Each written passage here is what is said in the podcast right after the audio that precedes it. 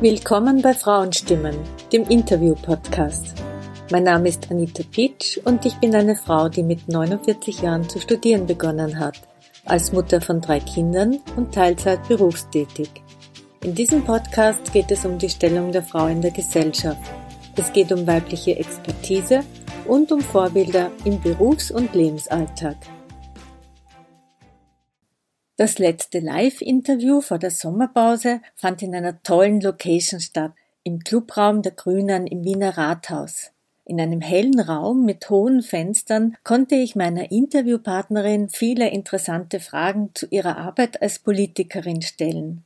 Sie ist eine Frau, die gegen Ungerechtigkeiten kämpft und sie sagt es nicht nur, sondern sie lebt es auch. Ich bin heute im Rathaus, im Clubraum der Grünen mir gegenüber sitzt Viktoria Spielmann. Danke, dass ich hier sein darf. Für diejenigen, die dich noch nicht kennen, kannst du dich bitte kurz vorstellen?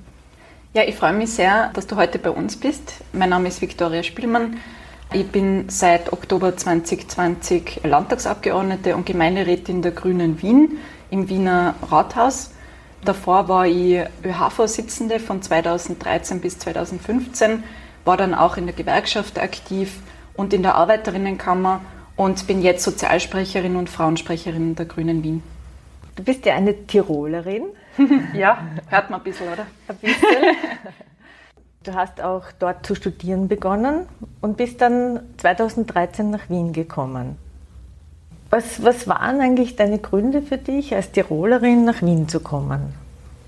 Naja, der größte Grund war natürlich, ähm, dass mir meine ehemalige ÖH-Fraktion, die Grünen und alternativen Studentinnen, gefragt haben, ob ich ihre Spitzenkandidatin für die ÖH-Wahl 2013 sein will.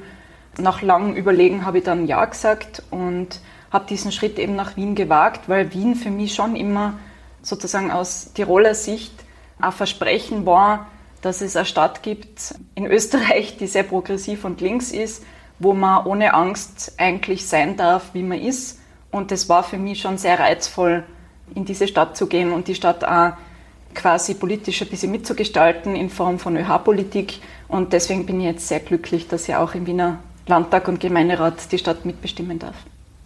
Und ist das jetzt auch noch so, wie du gesagt hast, sehr progressiv und links?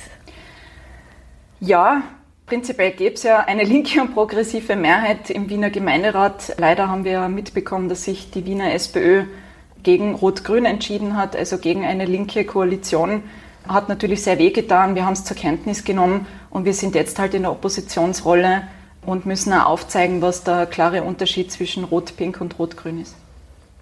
Wenn du dich zurückerinnerst, wann war so das erste Mal, wo du gedacht hast, du musst politisch werden?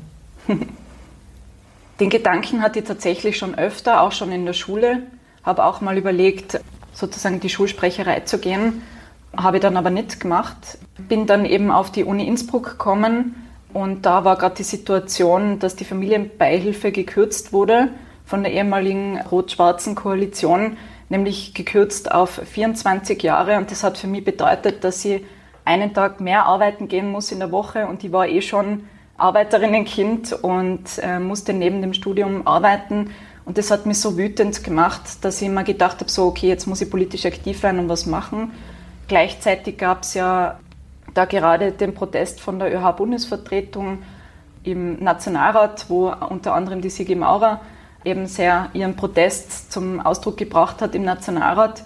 Und das hat mir wirklich sehr angesprochen. Und dann waren ja gerade ÖH-Wahlen und dann bin ich zu den Grünen und alternativen Studentinnen gekommen.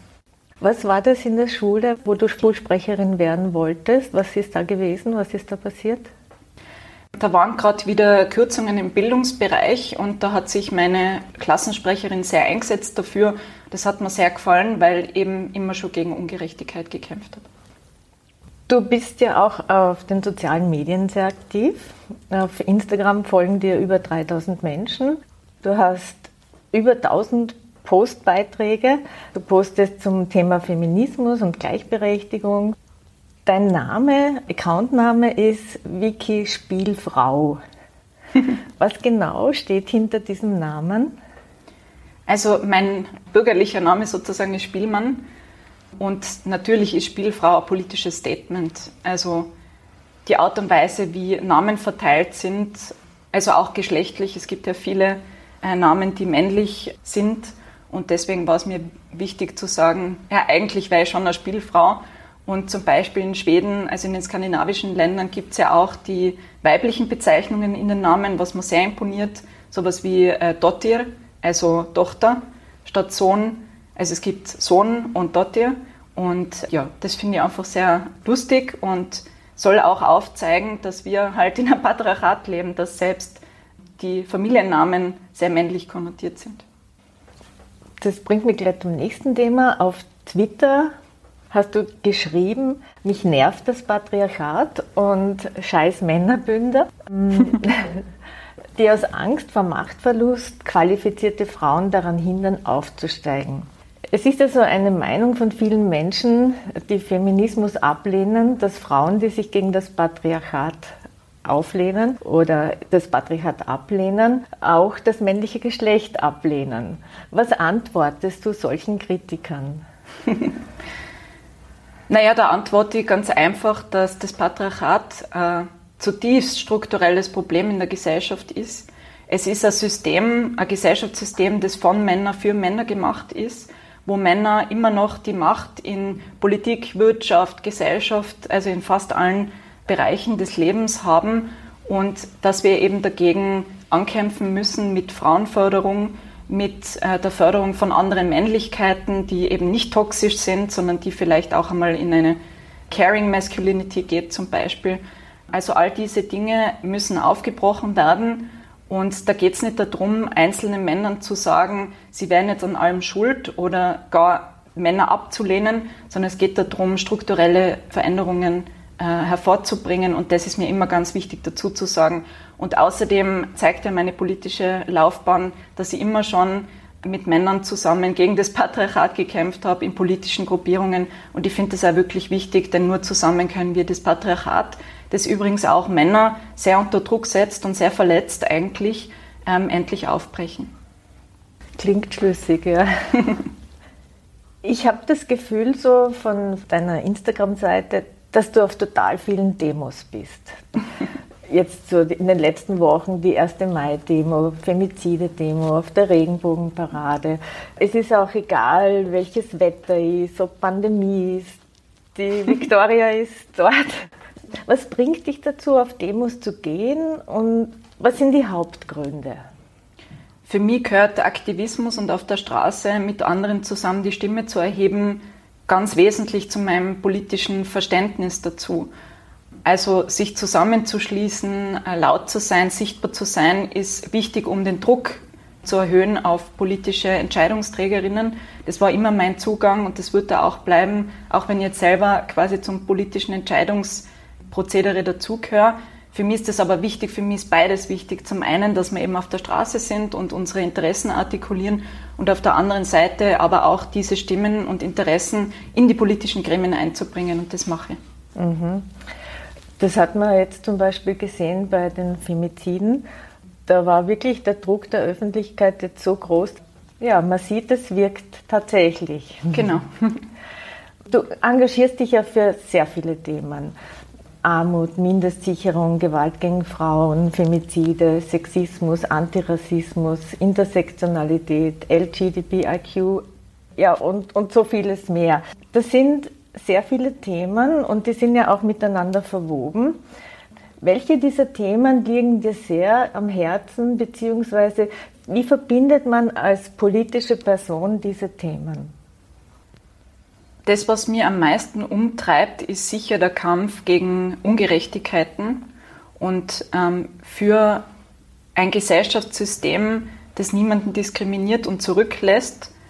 Und da müssen wir leider auch über den Kapitalismus sprechen, weil der Kapitalismus eben Arbeit nicht gerecht verteilt, weil einige wenige profitieren von ihm und sehr, sehr viele Menschen ausgebeutet werden von ihm. Das heißt, der Kampf gegen Diskriminierung, Sexismus, Rassismus und eben für diese soziale Gerechtigkeit, die gehören einfach unmittelbar zusammen, denn es geht eigentlich immer um Macht- und Herrschaftsverhältnisse, wo ähm, nur wenige profitieren und eine kleine Minderheit eigentlich äh, sehr gut aussteigt und das ist eben ungerecht und deswegen kämpfe ich dagegen an.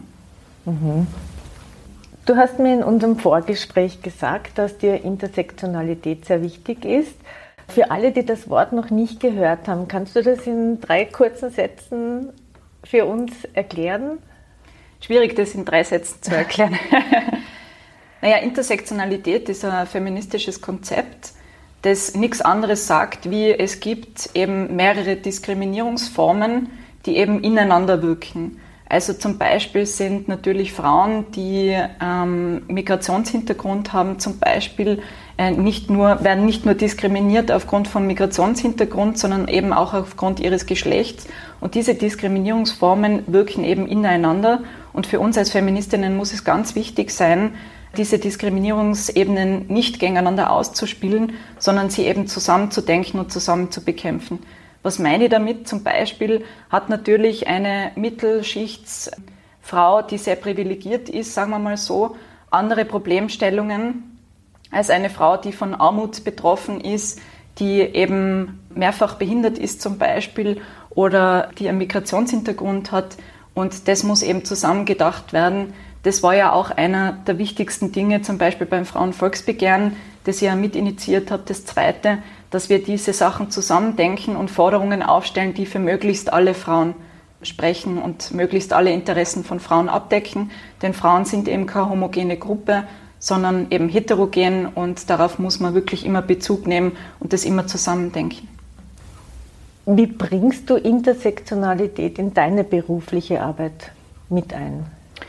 Also Intersektionalität besagt ja, dass es hauptsächlich beruft sich das Konzept auf drei Diskriminierungsformen, nämlich auf das eine eben äh, Migrationshintergrund, also woher jemand kommt, ist, also Rassismus ist ein Thema, dann eben das Geschlecht, Sexismus und die Klasse, also der soziale Hintergrund.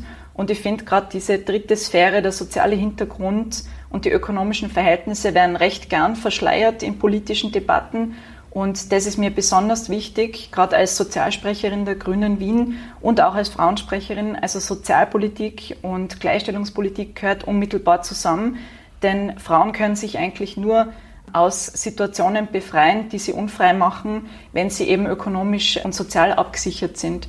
Und deswegen denke ich diese Sachen immer zusammen und äh, betone das auch immer, weil es für sehr, sehr wichtig halt, also Sozialpolitik ist quasi nicht nur Almosen vergeben, ist es eben nicht, sondern es geht in der Sozialpolitik darum, Frauen und Menschen zu emanzipieren, sich aus diesen Verhältnissen herauszuentwickeln und zu befreien. Und das ist für mich ganz wichtig. Für mich ist auch der Kampf gegen Rassismus total wichtig. Und gerade in der feministischen Szene müsste es eigentlich viel mehr darum gehen, wie wir vor allen Dingen auch Frauen unterstützen und empowern, die aufgrund von Rassismus immer noch mit einer unglaublichen Hürde im politischen Prozess zu kämpfen haben und deswegen finde ich Initiativen wie das Black Voices Volksbegehren zum Beispiel sehr unterstützenswert. Mhm. Ähm, wie könnte man das jetzt machen, Frauen unterstützen? Naja, es geht schon darum, Unterstützungsmaßnahmen zum Beispiel zu setzen als politische Parteien, sich anzuschauen, was gibt es da für Hürden in Bezug auf Rassismus innerparteilich oder auch mit denen zu sprechen und sie zu fragen, was brauchen sie eigentlich und nicht ständig nur über sie zu sprechen, mhm. sondern mit ihnen zu sprechen, sie dabei zu unterstützen, in politische Verantwortungsbereiche reinzukommen. Ein sehr gutes Beispiel ist auch Alma Sadic, finde ich gerade mhm. im Moment. Also allein, dass eine Frau mit Migrationshintergrund und auch Fluchthintergrund in so eine tragende und wichtige Rolle kommt in der österreichischen Republik, ist wirklich einzigartig bis ja. jetzt und da kann man zu Recht stolz drauf sein. Ja, ist ein schönes Vorbild. Mhm. Jetzt kommen wir zu zwei Fragen von Followerinnen und da fragt die Romana, wie man die Männerbündelei in Politik und Gesellschaft überwinden kann. Ja, da gibt es eigentlich nur eine Antwort, nämlich Frauen bildet Banden, ganz wichtig. Man muss leider immer noch Frauenräume schaffen und Räume, wo Frauen untereinander über diese Diskriminierungserfahrungen sprechen können, wo sie sich gegenseitig empowern und auch ja, darin bestärken, dagegen anzukämpfen, das ist ganz, ganz wichtig. Es braucht unterstützende Maßnahmen überall, wo es nur geht, also sei es jetzt in der Arbeitsmarktpolitik, in der Sozialpolitik, in der Wirtschaftspolitik vor allen Dingen. Wir haben immer noch eine grottenschlechte Frauenquote in den Entscheidungsfunktionen von Unternehmen zum Beispiel. Also überall da, wo es geht, ähm, sich zusammenschließen, dagegenhalten und für politische Veränderungen kämpfen und natürlich auch äh, Männer davon überzeugen, und das ist der sehr anstrengende Part, finde ich, mit ihnen zusammen gegen diese Ungerechtigkeiten zu kämpfen, weil eine gerechte Gesellschaft kann eben nur dann sein, wenn diese Geschlechterdiskriminierung endlich ein Ende hat. Genau, und die Männer mit ins Boot geholt ja. werden. Die zweite Frage kommt von Sagenhaft der Podcast. Und zwar lautet die Frage, wann überwinden wir endlich das Patriarchat? ja, ich fürchte, das wird leider noch ein bisschen dauern. Man muss aber schon sehen, dass die Geschichte des Patriarchats auch wirklich sehr, sehr lange ist. Also wirklich, da geht es um Jahrtausende quasi. Von dem her muss man sehen, der Kampf um Gleichstellung und Gleichberechtigung ist geschichtlich betrachtet wirklich noch nicht so lang da. Das heißt, wir brauchen natürlich noch einen langen Atem, aber ich denke mal, immer mehr Frauen kommen eben in wichtige Entscheidungspositionen überall, also auch im globalen Süden zum Beispiel. Und wir müssen halt dranbleiben und das ist keine Sache, die wir von heute auf morgen schaffen werden, sondern eben gemeinsam und in einem Schulterschluss. Alle diese Themen, über die wir jetzt gesprochen haben, haben auf den ersten Blick wenig mit Umwelt und Klima zu tun. Das sind ja die Themen, die man eher den Grünen zuordnet. Wie sehr sind Klimapolitik und Umweltpolitik mit Frauenthemen verschränkt? Also ich muss dazu sagen, die Grünen waren nie eine Single-Issue-Partei. Die Grünen waren immer auch in der feministischen Bewegung aktiv, in der Friedensbewegung, in der Menschenrechtsszene sehr stark verankert.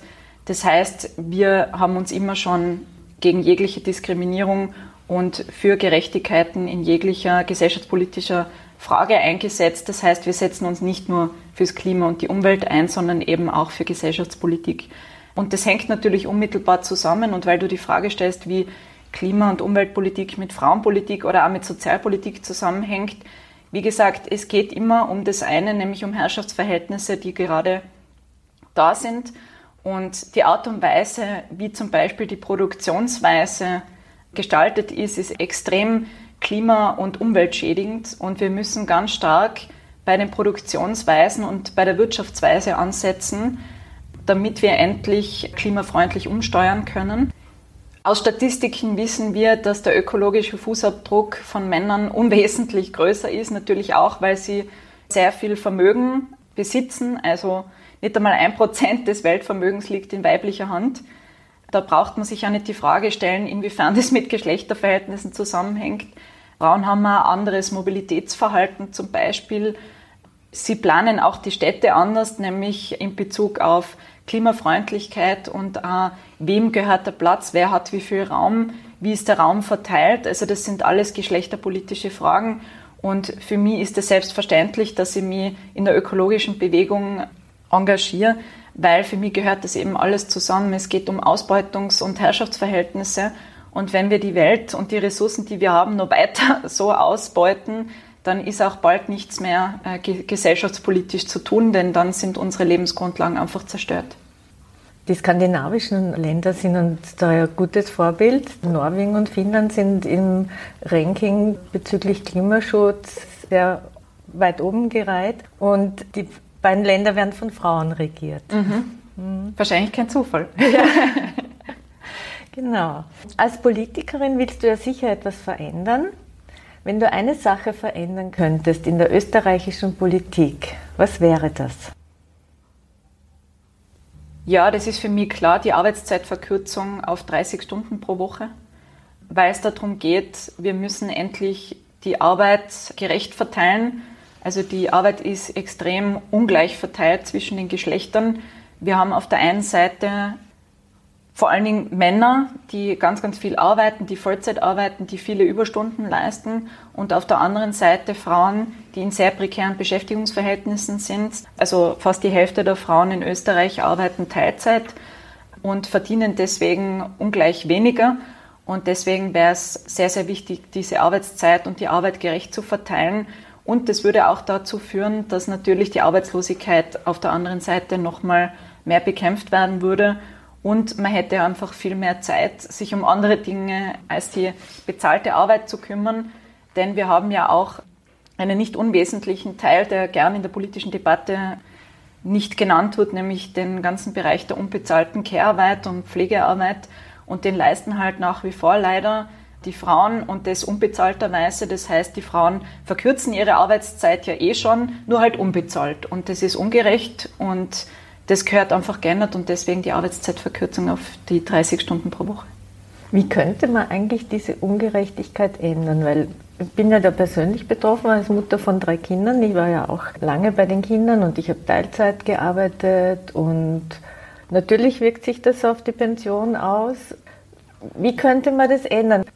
Also Gleichstellung am Arbeitsmarkt kann man nicht nur mit einer Maßnahme hinbekommen. Das ist eben das Problem, das wir sehen bei all diesen Dingen, was äh, Arbeitsmarktpolitik oder Sozialpolitik in Bezug auf Frauenförderung anbelangt.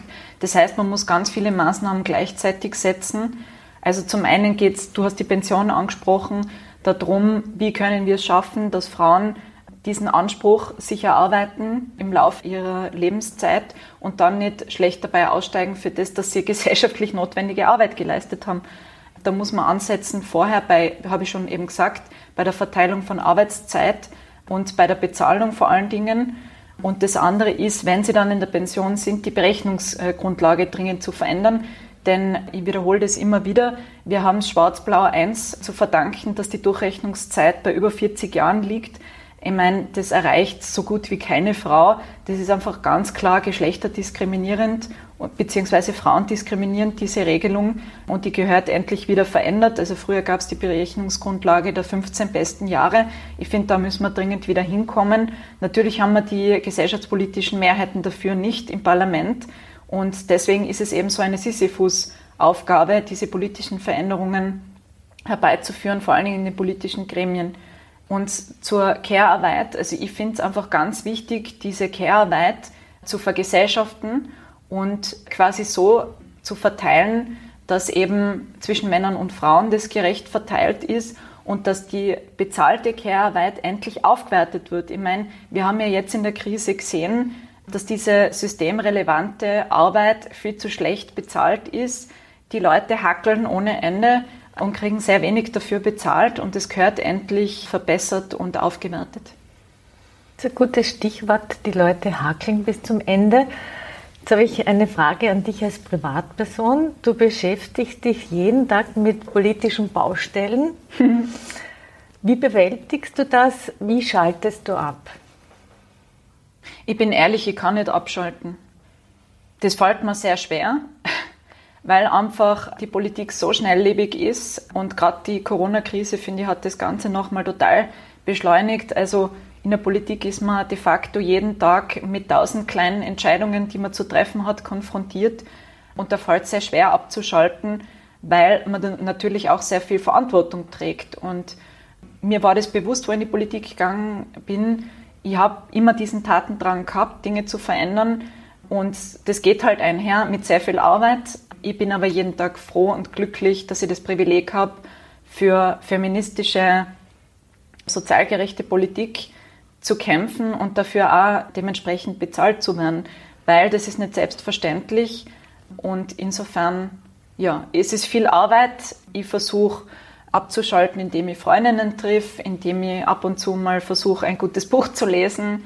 Ich wandere sehr gern, wenn ich in Tirol bin, bin ich eigentlich immer auf den Bergen. Das hilft sehr beim Abschalten. Aber ja, ganz abschalten kann man ehrlicherweise nie.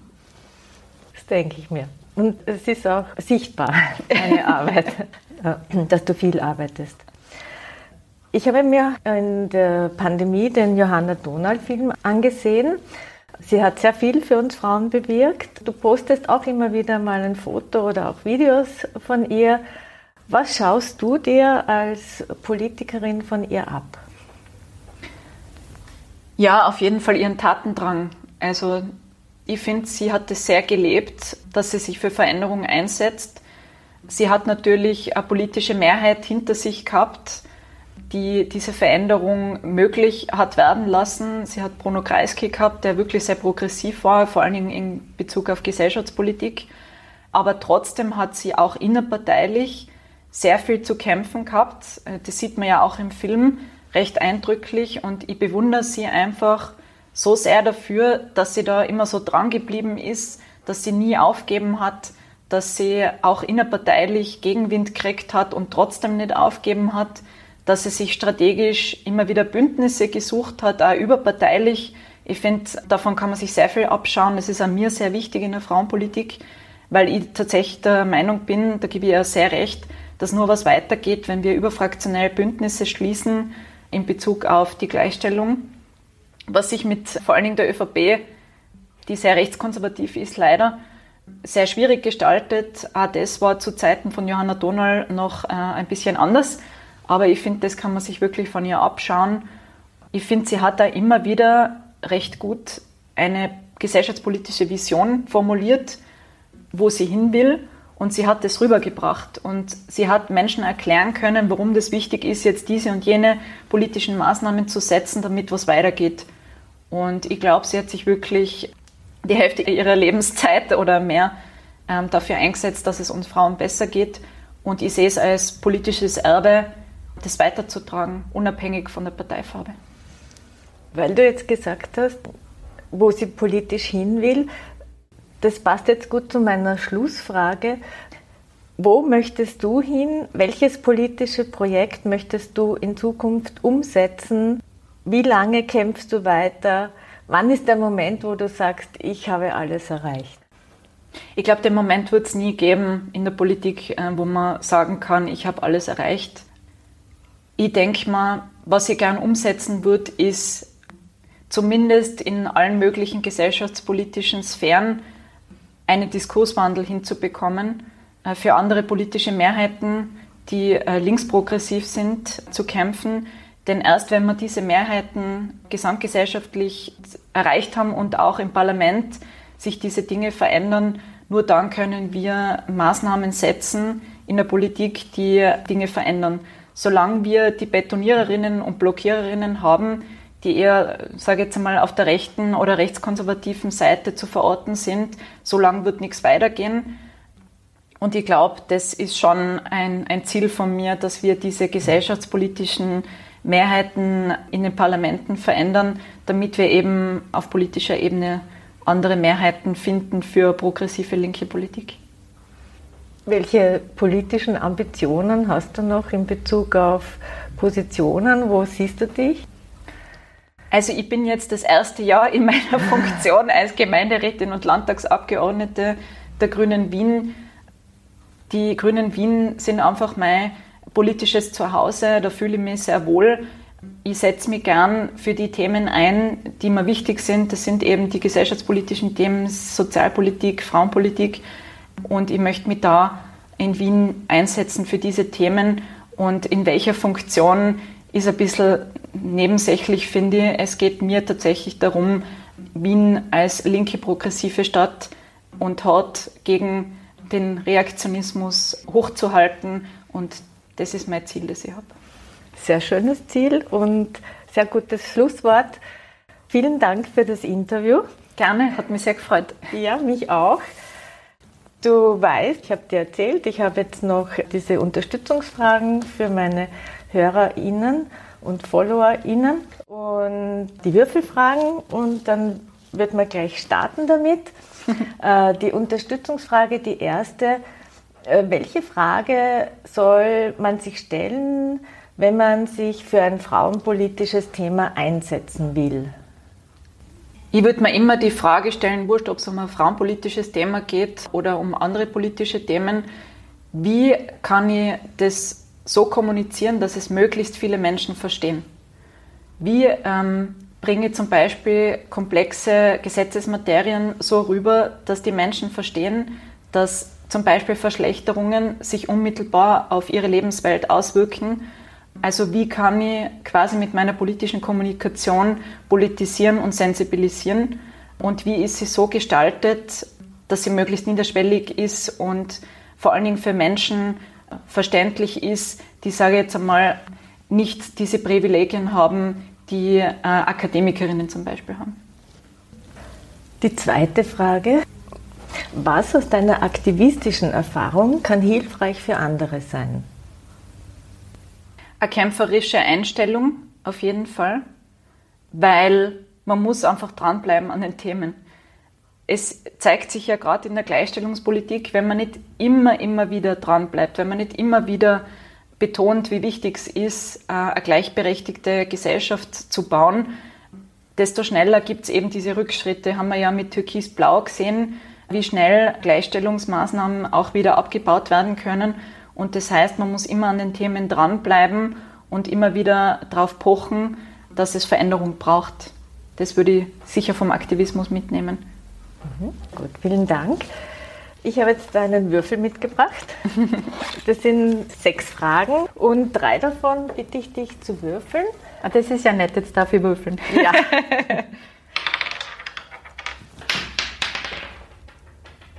Eins. Eins. Gleichstellung. Wie können wir Gleichstellung im Beruf erreichen? Mit mehreren Maßnahmen. Also das eine ist einmal die gerechte Bezahlung, wäre mal nett. Da braucht es dringend gesetzliche, klare Vorgaben mit Sanktionen, falls es nicht eingehalten wird. Das ist mal der eine Punkt. Der andere Punkt ist eben, wie ich schon gesagt habe, die Arbeitszeit gerecht verteilen. Da geht es vor allen Dingen darum, eben Arbeitszeitverkürzung durchzusetzen, damit wir endlich einmal alle weniger arbeiten müssen und gleichzeitig mehr Zeit haben für andere Dinge, denn ja, das Leben besteht äh, aus mehr als, als bezahlter Arbeit. Und das Dritte ist sicher in Bezug auf Frauen am Arbeitsmarkt, wir müssen auch wirklich das hinbekommen, dass endlich klar wird in der Arbeitswelt, dass die Vereinbarkeit von Beruf und Familie quasi was ganz Normales ist und dass sich endlich die Arbeitswelt darauf einzustellen hat, dass man Vereinbarkeitsthematiken hat. Wurscht, ob man jetzt nebenher sich bildet, ob man Kinder hat, ob man pflegt nebenbei. Das sind alles Dinge, die ja eh klar sind. Und deswegen müsste sich einmal die Arbeitswelt ein bisschen mehr flexibler darauf einstellen, vor allen Dingen in Bezug auf Gleichstellung von Frauen. Die zweite Frage. Würfel. Ah, für Würfel. Na, schon wieder eins. Du nur eins zu würfeln, was ist los? Drei. Drei. Die Feminismusfrage. Hm, diese Frage kommt wieder von einer Userin. Wer ist deine Lieblingsfeministin?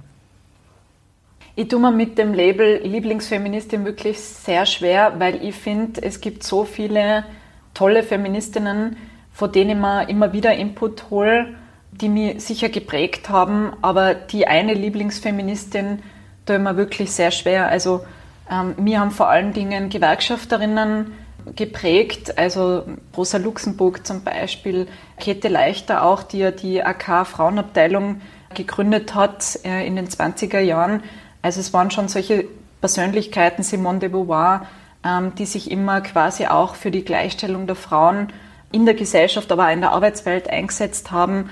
Und natürlich habe ich eh schon vorher gesagt, Johanna Donald. Das ist jetzt eine Frage, die jetzt spontan mich interessiert. Bist du eigentlich feministisch erzogen worden?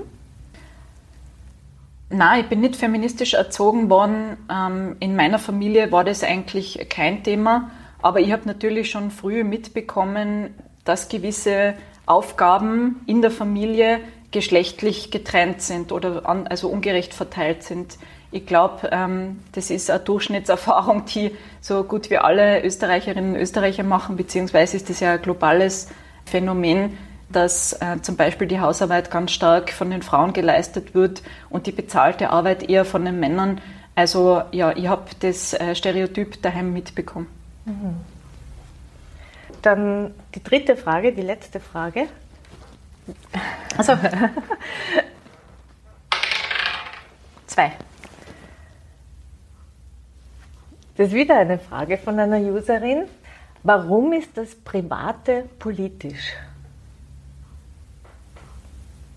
Puh.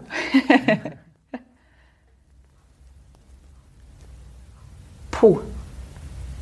Das ist eine gute Frage. Ich muss gerade ein bisschen überlegen, wo, wo ich da anfangen soll. Gibt so, schießen mir so viele Gedanken irgendwie ein. Strukturelle Diskriminierung, die es äh, in der Gesellschaft gibt, ist ja nicht losgelöst von dem, wo ich im Privaten verortet bin. Also die, die Frage sozusagen, welche Ausbildung ich zum Beispiel mache, hat ja unweigerlich auch mit den gesellschaftspolitischen Rahmenbedingungen zu tun also wie Stereotype sich äh, auf mich auswirken und umgekehrt. Also ich kann als politische Person mich in den politischen Prozess einbringen und Veränderungen forcieren. Also das hängt ja unmittelbar zusammen. Gerade zum Beispiel das Thema Männergewalt gegen Frauen zeigt ja, dass das Private politisch ist. Also diese Gewalt, äh, diese geschlechtsspezifische Gewalt findet natürlich im Privaten statt, aber es ist nicht per se privat, sondern es ist ein gesellschaftspolitisches Problem, dass wir eine Gesellschaft vorfinden, wo Männer tatsächlich immer noch glauben, dass sie Zugriff haben auf Frauenkörper, wo Männer glauben, sie haben irgendwie, also dieses Besitzdenken der Männer, die glauben, sie können sich alles erlauben.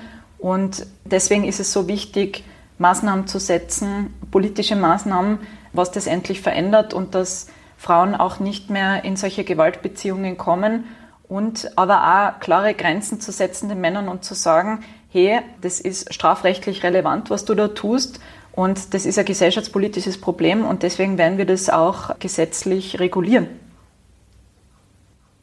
Gibt es zum Abschluss irgendwas, was du aus deiner Sicht sagst, da habe ich das Gefühl, da habe ich schon was erreicht? So im Sinne, was war dein größter politischer Erfolg bis jetzt? Ich finde, dass sich 2016 oder 2017 eine kleine Gruppe an Frauen zusammengetan hat, um zu überlegen, wie man äh, Frauenpolitik wieder als Thema wirkmächtiger und größer machen kann. Weil ja, es stimmt schon, wir haben schon viel erreicht, das stimmt schon. Aber es gibt schon noch sehr, sehr viel zu tun in Bezug auf Gleichstellung. Wir sind immer noch nicht gleichberechtigt und gleichgestellt. Und dass sich diese Gruppe zusammengetan hat und dann beschlossen hat, das zweite Frauenvolksbegehren zu initiieren, sozusagen 20 Jahre nach der ersten Initiierung des ersten Frauenvolksbegehrens, das die Johanna Donald übrigens auch sehr tatkräftig unterstützt hat.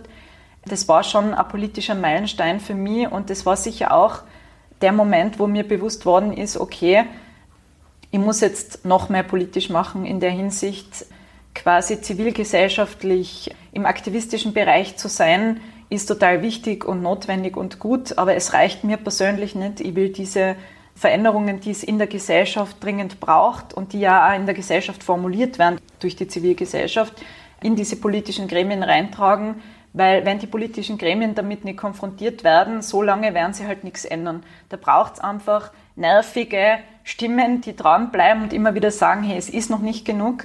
Und wir sind eine Generation an jüngeren Frauen, die einfach will, dass jetzt endlich einmal eine feministische Gesellschaft erreicht wird. Und das ist einfach sehr wichtig und das war eine sehr empowernde Situation für mich und hat eben dazu geführt, dass ich das weitertragen möchte. Sehr schön. Da wünsche ich dir viel Kraft und Erfolg dazu. Danke vielmals.